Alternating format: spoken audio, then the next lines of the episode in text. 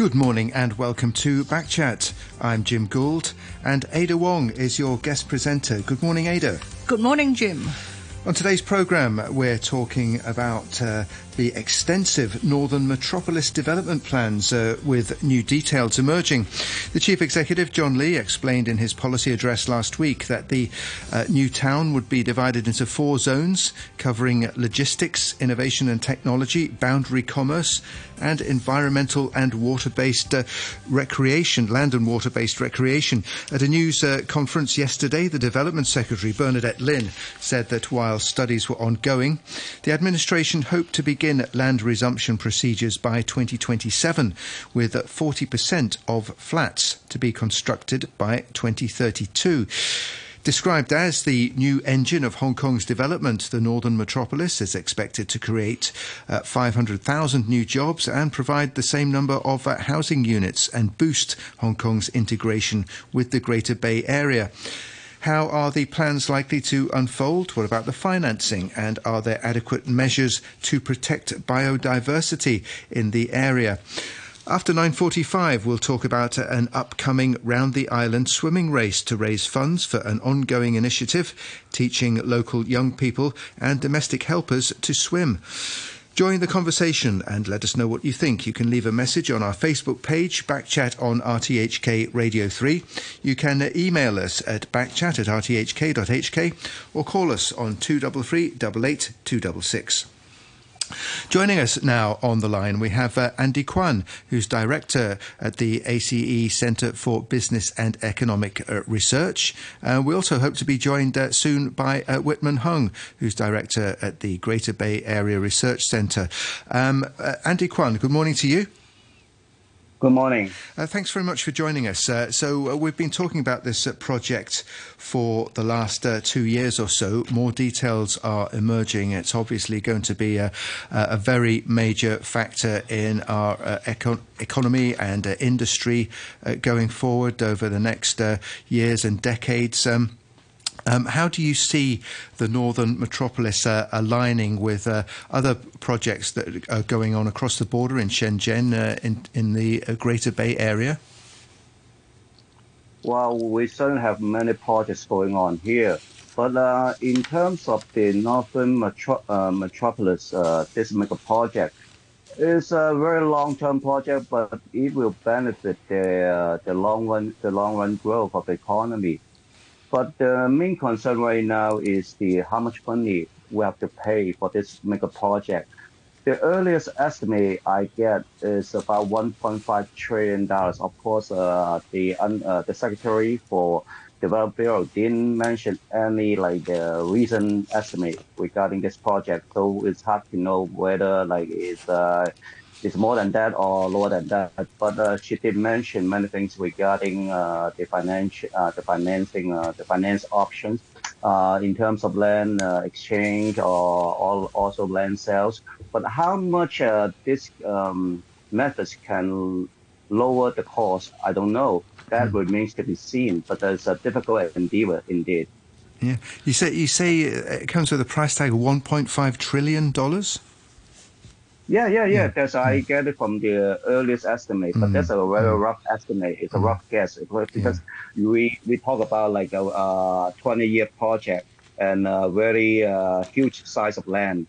So the development um, consists of like um, planning, uh, building, uh, building infrastructures, all kinds of uh, costs involved in that uh, in that project. So uh, the estimate I get is about many years ago, like three, four years ago, it's mm. about it was about like 1.5 trillion dollars. But it, that that that is a rough estimate. But uh, certainly it will be uh, a lot of money to put in this project. Mm. Right. Um, the recent announcement said that um, the new town will be divided into four zones, uh, but hmm. previously mm. um, it was not four zones. Uh, do you see any difference um, in the planning now? Well, it's more detailed. Uh, the layout is more detailed. It has more vision. But uh, sometimes uh, when we talk about this kind of like a mega project, um, it's really hard to foresee uh, the final outcome.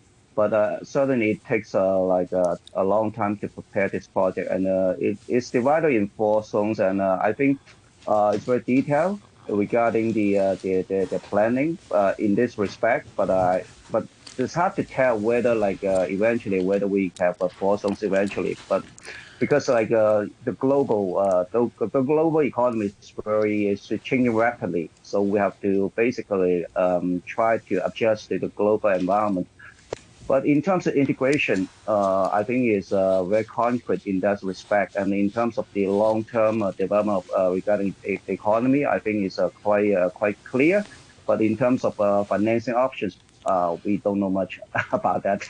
Okay, well, just on that uh, issue, we're joined uh, now in the studio by uh, Witman Hung, who's uh, director of the Greater Bay Area Research Centre at the China Silk Road iValley Research Institute. Uh, uh, welcome. Thanks for joining us. Thank you. So, um, Andy Kwan, there, the director of the ACE Centre for Business Economic Research. Andy was making the point that um, uh, this is going to be a very uh, expensive mega project, and uh, there was some sort of uh, uncertainty about the financing. I mean, one, one of the measures is the, the chief executive's setting up a new office to be headed by the CE to look into sorry sorry to to be headed by the financial secretary to look into the uh, financing of mega, mega projects like this. Uh, what are you, what are your sort of views on? I, uh, I think that's actually a very good move. Uh, this is one of those things uh, we have suggested to the government. Uh, the government should not be the sole financing source for this kind of development. Uh, there will be returns, so people will be interested, not only local but also, you know, outside of Hong Kong. Um, if you look at the northern metropolises, I mean, a lot of them, well, obviously, I think I'm not sure that if any private investor will, you will be interested in developing government housing estate.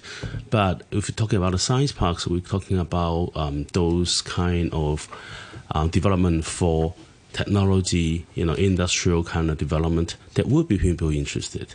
Uh, not only on the uh, like pure financial investors, but also some of those um, you know large technology companies uh, they may be interested. So uh, another thing that I think that it's important, uh, I, I, saw some the next question about this land resumption thing. I'm, I'm not sure we should do, um, we should resum all the lands and then develop by the government itself. You know, some of these things, when the government had planned, if the plan is there, they should, um, you know, negotiate and talk and discuss with the land own, the land title owners these mm. days, and maybe they would be interested to be part of the developer as well.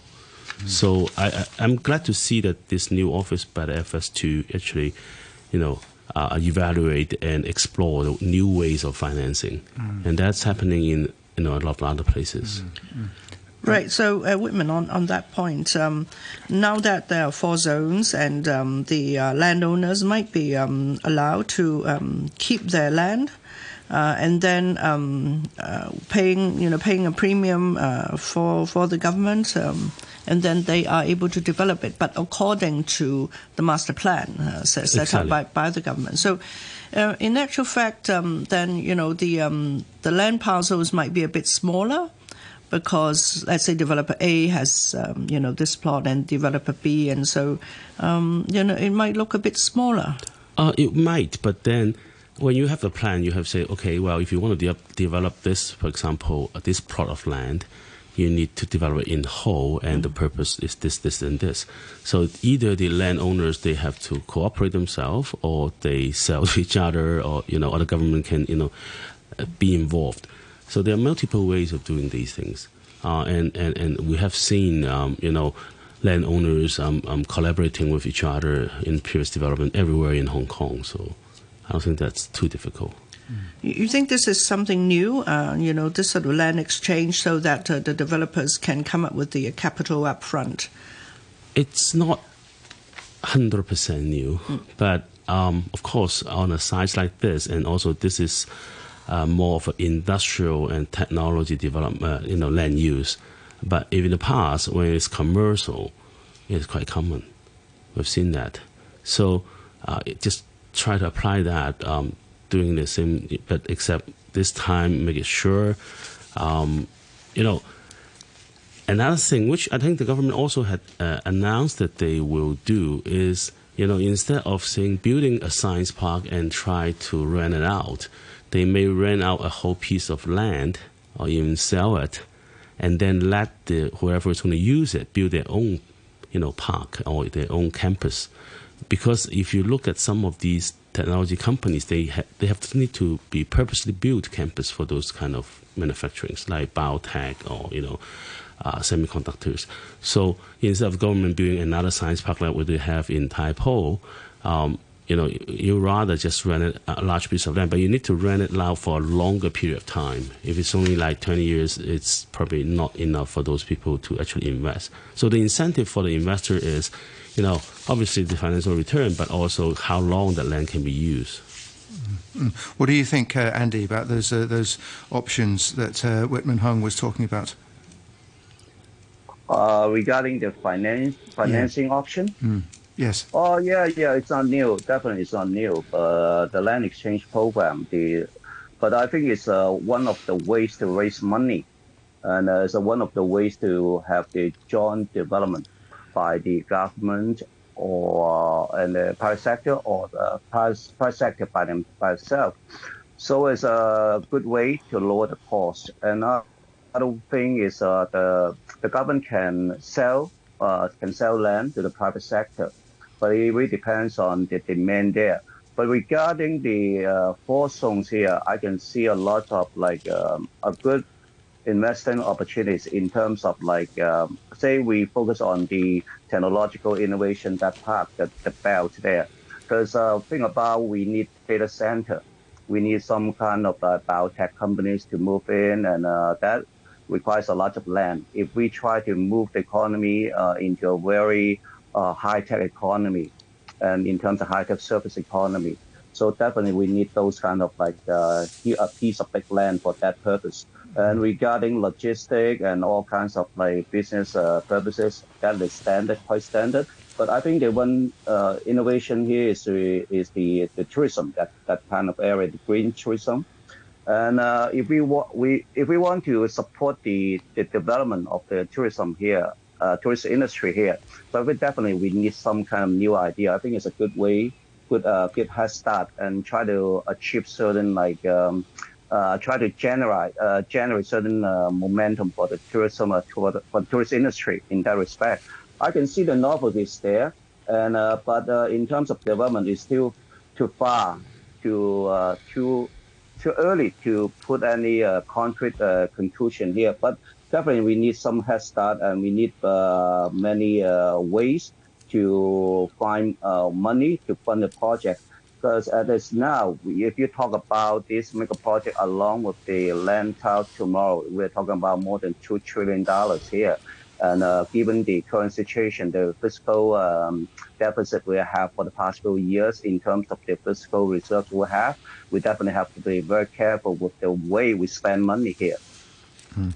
Yeah, because that's still uh, on the cards, isn't it? Uh, uh, Witman Hung, um, uh, that mention there of the, the Kau Yi Chau uh, artificial islands uh, going to be an- another major development to run sort of in parallel with well, the northern metropolis. I, yeah. I, am not sure. And I, I, if you read the policy speech, it talks about Kau Yi Chau, but didn't talk about Lantau tomorrow anymore. Yeah. That's, a, that's actually different. There's a subtle difference. If you look at the original the, the name changed. Yeah. No, no, but it's, so it's you're saying that the scale might be reduced. That's what I suspect. I don't, I don't have any first hand information, but if you read it, the Kau Yi Chau original plan was just you know a small piece of land. Well, the Lantau tomorrow was a much bigger plan. So, you know, I don't know. The Kau Yi Chau, the Kau Yi Chau is uh, the estimate about five, five hundred and seventy billion dollars uh, maybe I mix up the name. They, they got they just put the new name in on top of their old old name. But of course, the scale of the project is uh, much uh, a little bit smaller. But in terms of estimate, I think the government gave us estimate about 570 billion dollars. Mm. Okay, well, you, you mentioned uh, land area though, Andy Kwan. I mean, the uh, uh, the northern metropolis. So, talking about uh, thirty thousand hectares. I mean, um, um, surely that's going to be enough space for, for new industries and uh, and biotech and so on.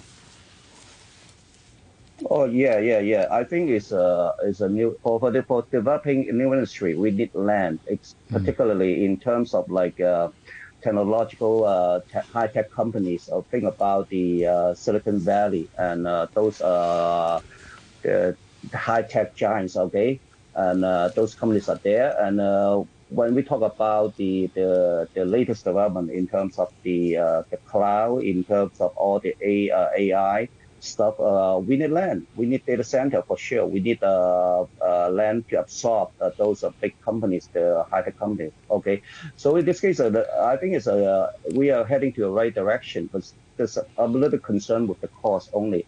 And in terms of others like developments, still they're okay. But I'm particularly interested in the green the green tourism. So that kind of ecological uh, area that would be uh, that would be a that would be fun to watch and how we mm. can develop such an area. Mm. Mm. Yeah, what do, you, what, what, what do you think, Witman? That uh, that green tourism area that's around the sort of a uh, that's sort of on the uh, uh east side, yes, isn't yes. it? Uh, yeah. I think uh, I mean I like it, but well, a it's not going to be a, a, very economical returning kind of thing, which is okay. Um, another thing is the um, actually logistic wise, um, it's very hard to travel those places. Mm. Um, there's still restricted zones and things like that. I've been there uh, three times actually mm-hmm. recently.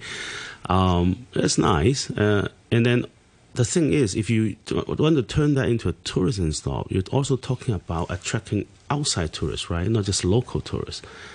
And today, um, there's just no border crossing there. I mean, except the old Zhongyuan Gai, which is not a formal, mm. you know, checkpoint. But that, that might be, um, you know, relaxed. Uh, I heard is that, that right? 2024, um, it might not be restricted. You can apply for a permit. Um, uh, as a tourist? It's well, I know it's a pain. I tried last time with uh, with the Secretary. But, but on green tourism, um, um, Andy Kwan, um, it, it's yeah. it's actually um, controversial in the sense that if you develop it, you you know you want more tourists there, and then there'll be more hikers, mm. there'll be more rubbish, there'll be more uh, small mm. restaurants. Um, there'll be more shops, mm. and and then you know. Is that still ecotourism or green tourism for you? Uh, uh, depends on how you regulate, how you do it, how you plan it and uh, that's always a trade-off, right? But uh, if you want to visit uh, North Zone, uh, North uh, North Pole, then uh, we anticipate more people there, more rubbish there. But depends on how you uh, guide how you plan it. I think that's a trade-off. But in terms of the tourism as it's now, we have now we are heading nowhere. So we need to have certain like uh, new elements in tourism. I think it's a good head start. And you go if you go abroad, you look at the uh, countries like uh, Canada and you know the, the states, they have certain natural uh, areas you can look at, like Rocky Mountain, that kind of stuff. Okay, in Yukon, and in, in Hong Kong it's so we have nothing basically.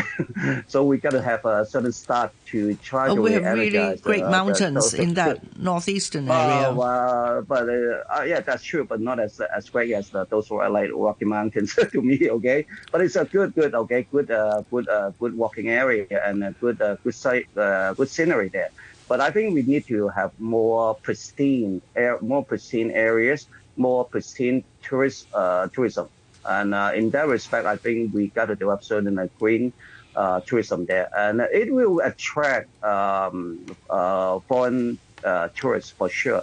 Just like the foreign tourists like to go to mainland to look at Jiuzhaigou and look at like uh, many famous places, right? So we need to have certain pristine elements in our tourism. I think it's a good way to to to, to move but at the same time, we have to be careful regarding the environment. We have to regulate. We have to put good regulations, good uh, good uh, monitor to look at the, the entire development in terms of the green tourism. Okay. Right. So, uh, just a quick notice here from the Transport Department. Uh, owing to a traffic accident, uh, the fast lane of the Island Eastern Corridor Central bound near North Point Police Station is uh, still closed to all traffic.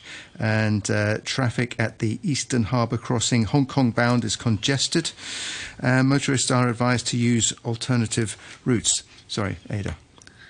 Yeah, on, on you know on the uh, different zones uh, of this northern metropolis, um, I'm most interested in innovation and technology, of course. Um, so Witman Hung, how how do we um, differentiate our roles between Shenzhen, uh, just across the border, and Hong Kong? We have this IT uh, zone just right there, you know, at the northern metropolis, um, you know, how how should we complement what is already happening in Shenzhen? Well, uh, they are much moving much faster than we are. Mm. Um, they are area. I was just talking to one of uh, a biotech company the other day, and she was telling me, "Oh, my company is in the loop." I say, "Are you sure?" I thought it wasn't developed, mm. and she was actually on the other side of the river in Futian, and it was not even in the Hong Kong park. It was in part of their local park. But she, her, her, her she, she was she was not sure. But you know, um, they were moving fast. Uh, but the thing is, Hong Kong still have its advantages. Um, number one, talent. Okay. Um, obviously, we are short of talents, but we do have some very great talents in terms of AI and biotech. Um, the leaders in the world, actually.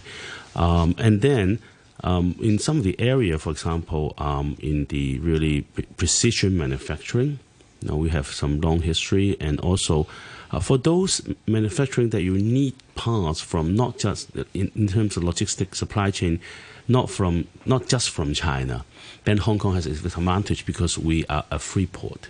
There's no custom clearance and there's no you know duties. So all in all, uh, with all these things, I think Hong Kong should focus on a few things um, like AI, big data, uh, biotech, um, a certain kind of precision manufacturing and a little bit of the most advanced semicon. Okay, and that requires uh, uh, less land. Well, it or, or I mean, the Science and Technology Park is also uh, quite a big development. I mean, from the Hong Kong perspective, so it, it, might be small. It might be small now, you know, as compared to what will happen. Yeah, it is very small, and it's ninety-two percent full, and they're very, very picky.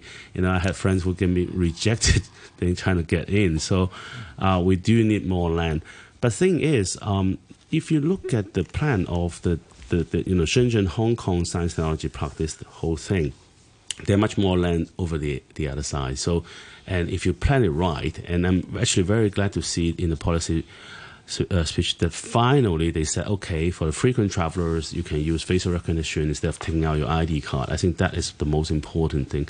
So people uh, between those two zones across the border uh, can travel freely. And same with the equipment and things like that. So I think that we're getting there. Um, it, the challenge would be, though, is that won't be enough working labor in terms of the technology kind of uh, labor. Um, I mean, we're not we're not making them enough, and we have been losing them in the past few years as well. So I think that is something we need to. I, I, you know, one thing, one very minor thing that the policy speech mentioned, not everybody was paying attention, is allowing IFE graduates, foreign graduates, to stay and you know look for jobs. I think that's a good start. Mm. Another thing is, why don't we actually allow certain uh, you know people who are in the uh, park to actually hire people from the Shenzhen side. Mm. You know, cross-border employment. They can travel freely and they can work here, and then they go back there to their home on the other side. They use their hospitals and schools, but they come to work here. I think that will solve some, some of our problems because we're really there's a huge gap. We're talking about tens of thousands of shortage. If if this thing, you know, you create those jobs, but nobody's filling it. But the policy address also said that uh, 500,000 new jobs will be created. So you anticipate those as construction related jobs or high end jobs? Um, I expect, I think we, I saw some stats, I couldn't remember clearly, but uh, probably that only about um, 100,000 to 200,000 are technology related jobs. Hmm. The others are not construction jobs, but we, we're also talking about, if you look at the four zones, we service also have. industries. Exactly. Boundary commerce, okay, service industry, okay, restaurants. I mean, there's going to be retail, hopefully, across on the east side, like close to Lo Wu. I mean, that's a good area to do this kind of boundary commerce.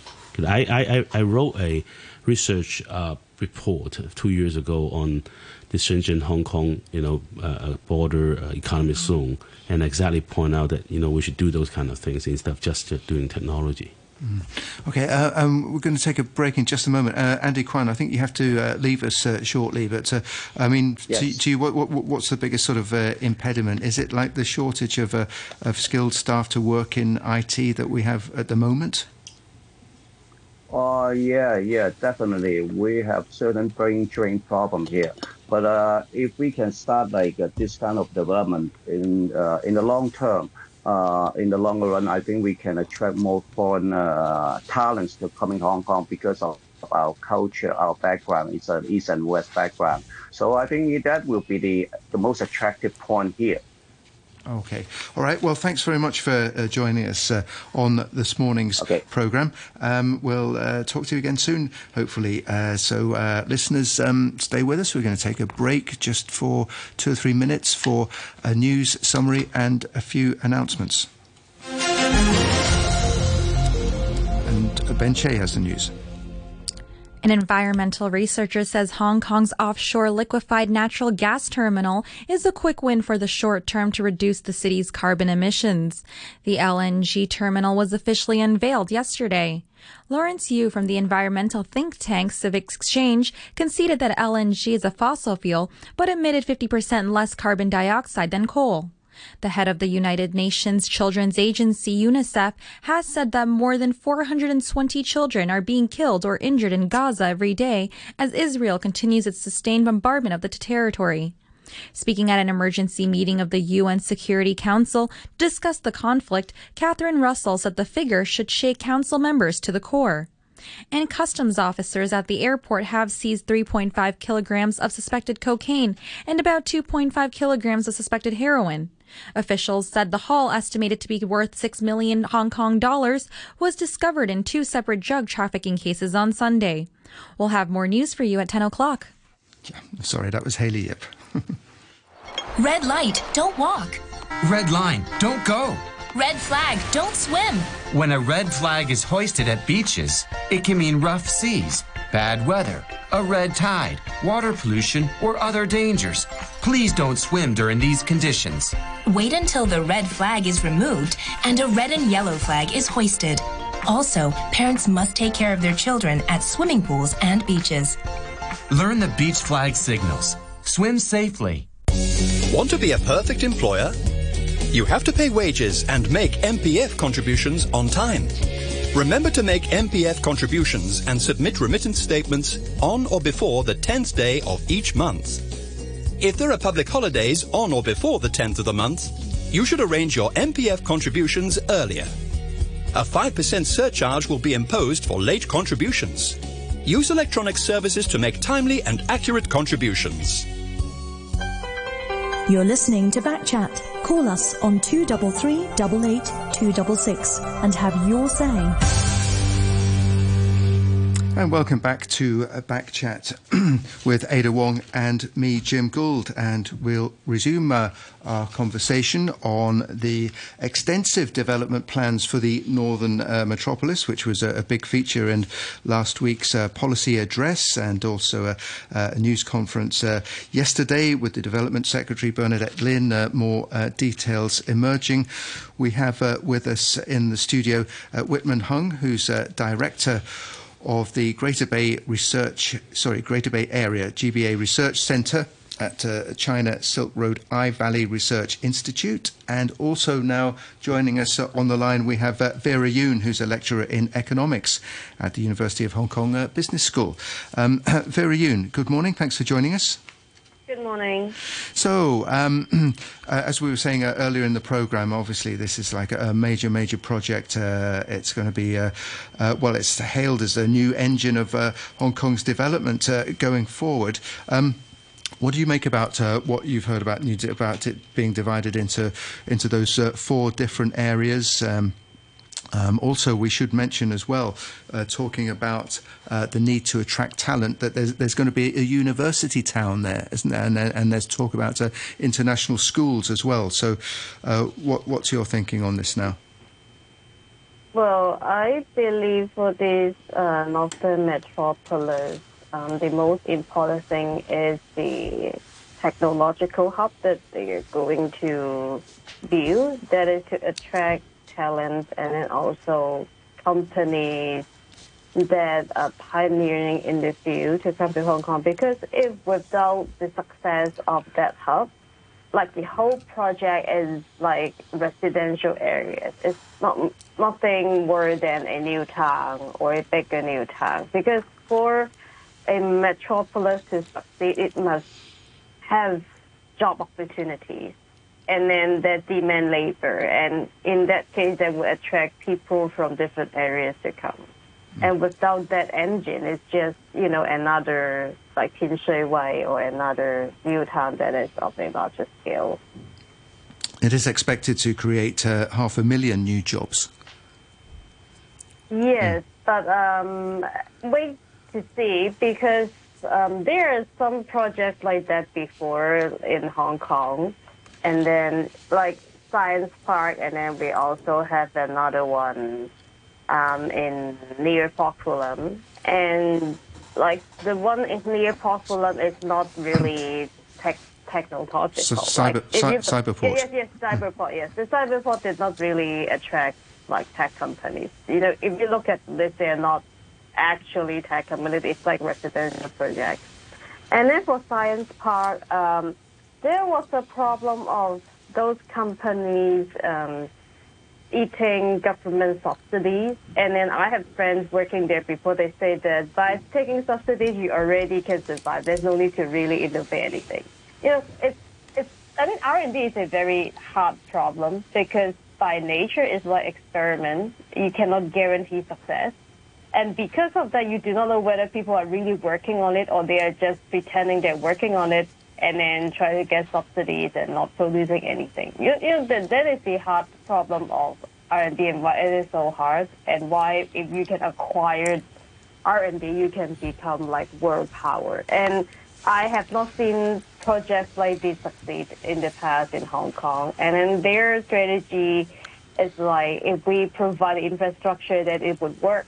But then sometimes it it must take other things to get together. I think talents is the most important, and then also you need uh, universities. I think the best thing we have is the university because um, it's for uh, knowledge transfer. You need basic knowledge, and then you apply in the industry. So then that um, channel of transfer is still yet to be more mature. Yes, um, uh, the um, uh, development secretary, uh, said that uh, perhaps the um, landowners, the current landowners, are interested to participate, so they can keep the land and they can pay the government a premium and they can develop. But I guess she is referring to um, developers who are more interested to build residential units. What What do you think are the chances of uh, developers? Uh, you know, being interested to build, let's say, like a science park, focusing on innovation and technology, focusing on biotech? Um, I think for private initiative to fund these kind of interests, they have to see uh, the process in it. Like they have to kind of know that they would get back something from the leasing or the selling of office space uh, of this um, research center. So uh, it's, it's actually, I mean, even nowadays for residential uh, use, they are not that eager to bid the land. And so it really falls on, you know, the confidence or whether they see there's a real prospect into doing so. Um, I think nowadays the cost should be much lower, which means they would take lower risk. But then it's like whether there's still enough profit for them to maintain certain um, profit margin. That's another question. Um, just going back to that uh, uh, university town concept, uh, Witman Hung, how, how important is that? It is important, um, not just for new universities, which is important, but also our current university. They are running out of land; they don't have enough space for R and D. Um, and also, if you look at, we just uh, the government just uh, uh, raised the percentage of, of non-local students to forty percent. Uh, on one side, we w- I, we welcome that because that will attract a lot more talents. But on the other side, what that means is there's less chance for the local students to get into university. So we really need to build a bit more. I think um, private universities, in fact. Uh, but one thing I do beg to disagree with Vera is the cyberport is a technology park. It may not be doing the semicons and the biotech okay? But it's actually doing a lot of software in fintech. You know i i'm a director of a company and i own another company was in cyberport. So i can honestly tell you that they are there. I mean today i came to this uh, this program so i missed the opening of the cyberport venture capital forum this morning. Well, so thank, a lot of thank you for joining the program. So um, really, if you look at it, uh, and also recently there's a lot of uh, these Web3 companies have moved into Cyberport, about 150 of them. If you look at employment, Science Park, I just look at the stats. They now employ 18,000 people. So if you, you have a 10 times the space, it's easily you can get to 200,000 people. So, uh, and also if you look at this, uh, the, for Ada's question, um, the developers, um, I don't know about local ones, but if you look at some of the mainland developers, what they do is they build a park and a residential next to them. If the park is successful, they will have higher grade people who come, who give better rent or even buy those lands. It's, and vice versa as well. So people who move in because they want to work in a park. So that I think. Yes, uh, Witman, I know, I know that, and uh, I've been to some of those. But um, do you think in Hong Kong, we our land use is a little bit uh, less flexible? Yes. Uh, how we say, yes. as compared to the mainland. Um, do you think it's possible for, for us actually to have this uh, biotech park, um, AI and etc., and you know right next Uh, it to? sh- it should be. I mean, in the, the Science Park Hong Kong, they have built this little hostel thing, but it only hosted like it was nice, but it only hosts like what I don't know, less than hundred people, and it was good for visitors. Okay, but if you, you really have a large park, you know, in, in, in China, there's always this thing called uh, the hostels. They, they call it uh, talent hostels, or, uh, and it, it is important, especially for, for example, people who move in from America or other places. When they come in, they want to work. They want. They don't want to spend time looking around for flats. And, Well, basically, and they're period. small studio apartments uh, and with uh, nice restaurants and um, you know, nice catering. And uh, Yeah, so- yeah, and that's very attractive to you know people like me, you know, technology guys. In terms of attracting talent, yeah, I wanted to ask you also about uh, one of the other measures in the policy address, and that was uh, uh, uh, cutting in half the uh, stamp duty payable on, uh, particularly the, the buyer's stamp duty for, for non-local residents uh, purchasing property. Is that going to make a, a big difference in uh, attracting talents from, I- the, from, the, from mainland and uh, elsewhere to, to come here? Uh, for mainland, maybe yes, but it's not going to be a huge difference. I think uh, the jobs will be what's attracting them. Okay, but what we should do is we shouldn't discriminate them, which is why I think the new policy of charging it at the end instead of at the beginning, I think is a good thing. Because if these people come to Hong Kong, they bought a, a flat, they stay here, and after seven years they became a permanent resident. We shouldn't discriminate them, you know, from the, the other uh, permanent residents, and they become part of Hong Kong. Sure, sure. Right. On on the speed of doing all this, uh, Witman, uh, Bernadette Linn said, um, you know, uh, flats will be built uh, by 2032, etc. But um, in the next 10 years, uh, what can happen there? How can this, um, um, the innovation and technology side, the boundary commerce and uh, logistics, and can that be um, up and coming um, uh, in a quicker way? Uh, yes and no. I mean, if you do everything by the government, built by them, ran out by them, it may take long. And also, uh, the way we do development in Hong Kong, I think, really need to be revisited. But um, in terms of you know, some of these things easier. The, the boundary commerce easy. Okay, logistic also relatively easier. Okay, technology is a bit longer, and also I think what is missing, but uh, actually they're doing it, is also the uh, modern service industry on the Hung Shui Kiu, which is you know um, catering those uh, Shanghai and those. So I am skeptical on the promised timeline. Okay, it's not unachievable, but judging from the way we do things, I mean, the first the first building in the loop has not been built yet.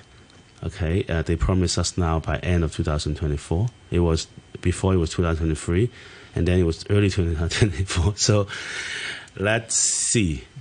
But, but now we're asking investors and developers to take part. Yes, that will significantly change the, the, the timeline because those people, if they're involved, it's their own money.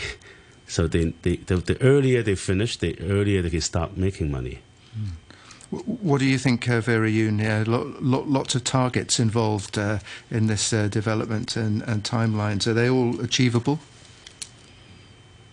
Um, it's a pretty long-term project. I think it will take like 20 years. And then we know that everything in Hong Kong delays, like including railway system, all the development projects. So I would give it a buffer um, regarding the timeline. And also, I don't know whether there would be um, enough demand. And if there's no enough demand, they would kind of give it up in the middle. Uh, sorry, eno- enough demand from where? I mean, demand from office uh, office space that there are people who come in. If they couldn't find company who come in, then like they couldn't, but they wouldn't complete it. And then um, also for um, residential unit also. I mean, they would do it like by phases. It's a big project, obviously. But then if they find that, you know, in the long run, people are not coming to Hong Kong, they want to make Hong Kong a uh, 10 million people city. But if people are not coming in, like then you're building flats that nobody lives in, and then they would kind of get that up. But we still have talents, and we might have more talents uh, from cross border. Um, you, you don't think that will work?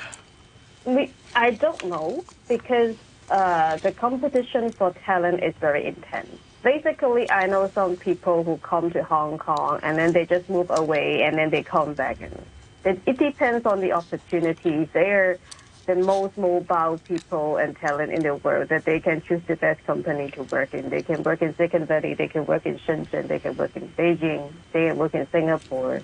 And obviously, they are like waiting for employment contract in different places to see which one gives them better offers and also better prospects. Okay.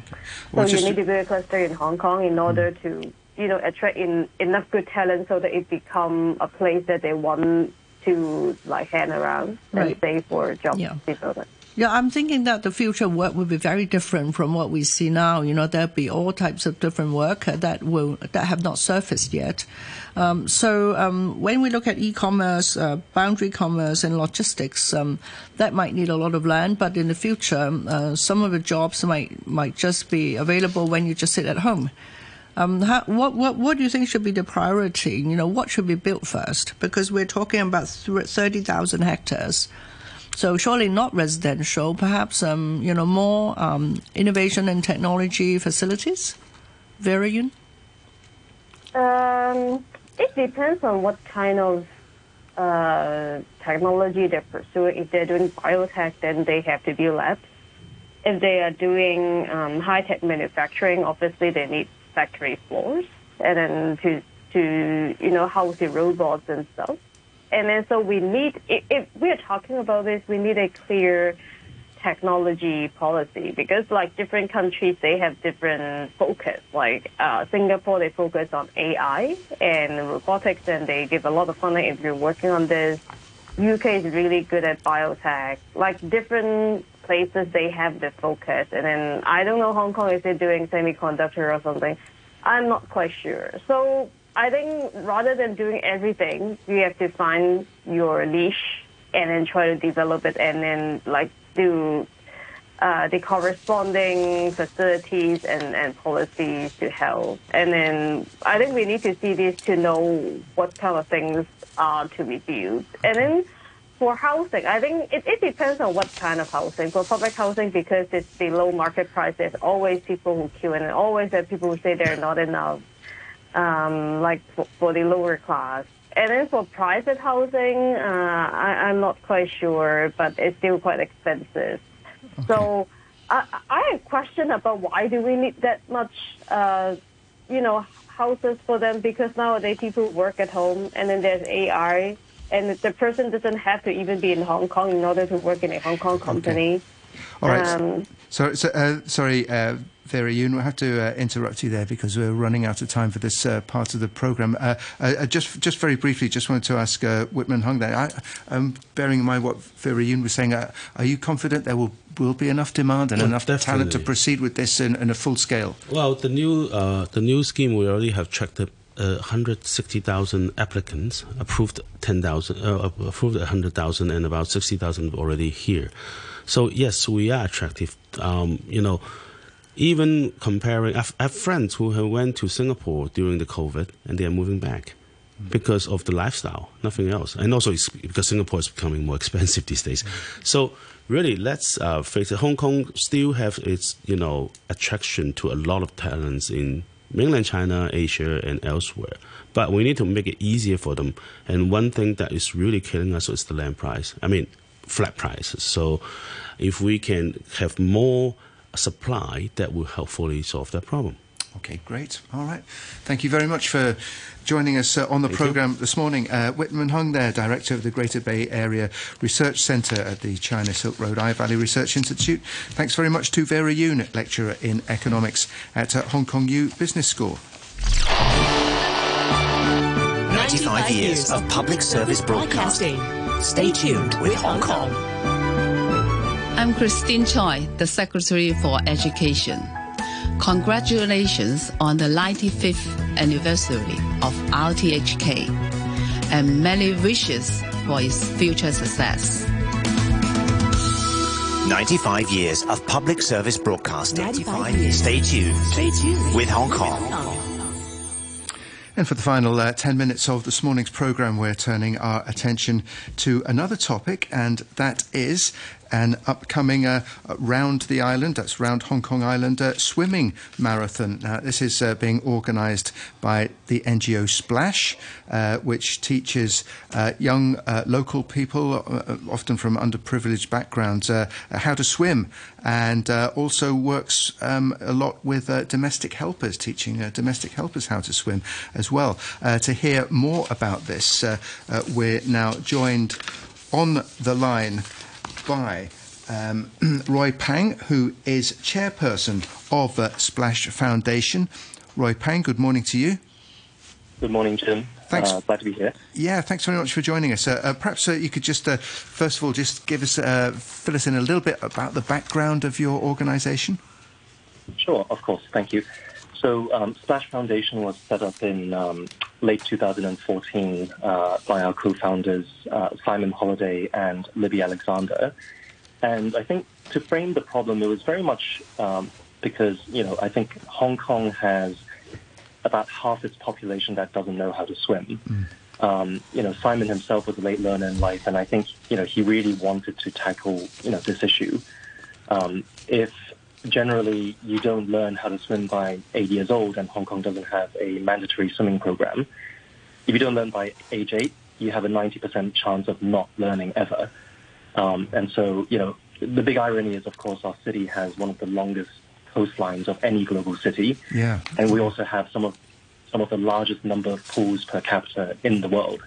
So, you know, I think Splash was really sort of created to to fill the void um, and really sort of focus on water safety first and foremost. You know, how to save yourself in the water, mm. uh, how to be confident in the water before you even start to learn. Mm. Yeah, I mean that's quite an extraordinary uh, statistic, isn't it? And about fifty percent of uh, of uh, people here uh, don't know how to swim. Is that because uh, there, you know, there are no compulsory programs? Like you say, a lot of schools don't have swimming pools where where kids can learn. I, I think that's exactly right. I mean, firstly, there's no compulsory program, and, and I think secondly, you know, um, I, I, think for a lot of parents, um, because they themselves do not know. I, do, I just think that there's very little awareness of what you know programs are out there to teach their kids, and you know I think as parents we all sort of grow up in quite a stressful academic you know environment, and sometimes swimming is not front of mind. Mm. Um, and so you know you mentioned the domestic worker population. Um, you know, Philippines is obviously you know Indonesia surrounded by water. Um, again, you know, I think those parents there have you know very few resources to teach their children, and I think what they do is they scare the kids. They basically say, "Do not go to the water; you will drown," um, to protect them.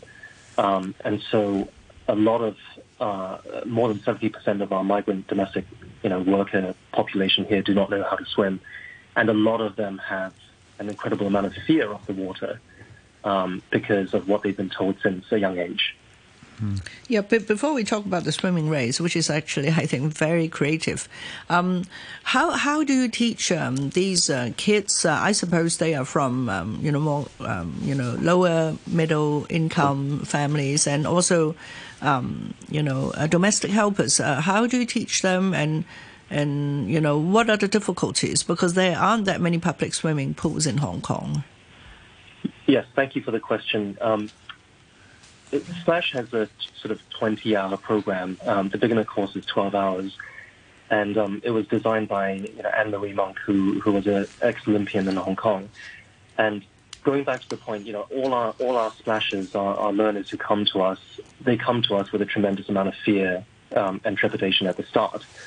uh, because you know generally you know they're either adults or, or, or children above eight years old um, who've never sort of really you know had any experience in the water. So I think the first couple of hours of this course is not about swimming. It's really all about water competence, water safety, and how to save yourself. So we teach that you know life skill first and foremost. Um, on your on your second point on uh, public pools, you know, absolutely that is a challenge, you know, for Splash and and a lot of learn to swim programs. Um, a lot of public swimming pools, you know, reserve their pool space, you know, quite exclusively for, you know, obviously quite um, quite elite focused um, swimming clubs, and so sometimes, you know, I think that's where you know, that's why I decided to help out Splash a little bit, which was, you know, to find more sort of local pools um, and pool spaces for them. Um, and so, you know, we're always on the lookout for, you know, good local partners. Um, we had some success, you know, last year with um, the WF Joseph Lee Primary School in Tin Shui Wai. Um, they had never rented out their pool space commercially uh, because they wanted an NGO like Splash that could really serve the local population. Mm, great, and uh, and then uh, looking forward to this weekend because the Round Island race uh, takes place starting in the early hours of Saturday, isn't it? And uh, Indeed. Yeah. So where are they going to swim? So um, we're going to start at Sandy Bay Swimming Shed um, outside Pok Fu Lam, yeah. and uh, we start at around three thirty in the morning on Saturday, uh-huh. and we do one entire um, circumnavigation of Hong Kong Island. So we we finish back at uh, Sandy Bay. So we have five teams of uh, six swimmers each. Um, everyone does half an hour, and then you, you know, you everyone does their half an hour, and then you cycle again. And so, you know, we have um, we have 30 swimmers from all, di- all different backgrounds. We have, uh, you know, our homegrown Hong Kong Olympians, so Camille Cheng and and Toto Wong. Uh, we have Jasmine Alkhaldi from the Philippines, who is the 200 meter freestyle uh, record holder. Um, but we also have, you know, just a lot of amateurs who who who love to swim and really, you know, want to promote you know promote splash and promote this mission of sort of trying to ensure that everyone can swim. Mm. Uh, and you're going to be uh, part of one of the teams yourself, uh, Roy, right? Um, unfortunately, as the chair of Splash this year, I have no choice. It's, it's one of the scariest things I've ever done. But right. um, you know, one of the one of the joys I have um, is I, I, often go to our Splash programs at the start and at the end. Mm. and like I mentioned at the start, I mean, I think a lot of our our, our kids, um, a lot of you know our helpers. I mean, they come to the pools with a lot of fear, but you know, together as a group, they do overcome it. And I think at the end of our programs, you know, when they do their assessments and, and when they finish, they really gain so much confidence um, and mm. so much sort of um, community happiness mm. Because they've got a wonderful group, you know, supporting each other. Um, so I think this is very a very similar experience for me. You know, I I swam as a kid, um, stopped for a long time, but you know, obviously in the last couple of months, together with my sort of other 29 comrades in arm, we've been training quite hard for this. So uh, it's going to be it's going to be an amazing experience, and I think for you know, for Hong Kong itself, you know, I think right. um, you know, how how long like, is the race in total? You expect it's, 40, it's 45 kilometers yes. around Hong Kong Island. We expect to finish between 10 to 14 hours, uh, depending on the tides. Mm-hmm. That's long. That's quite long, right? Yeah. That is, that is, that is. And, and was it difficult to get all the permits and get all the government approvals?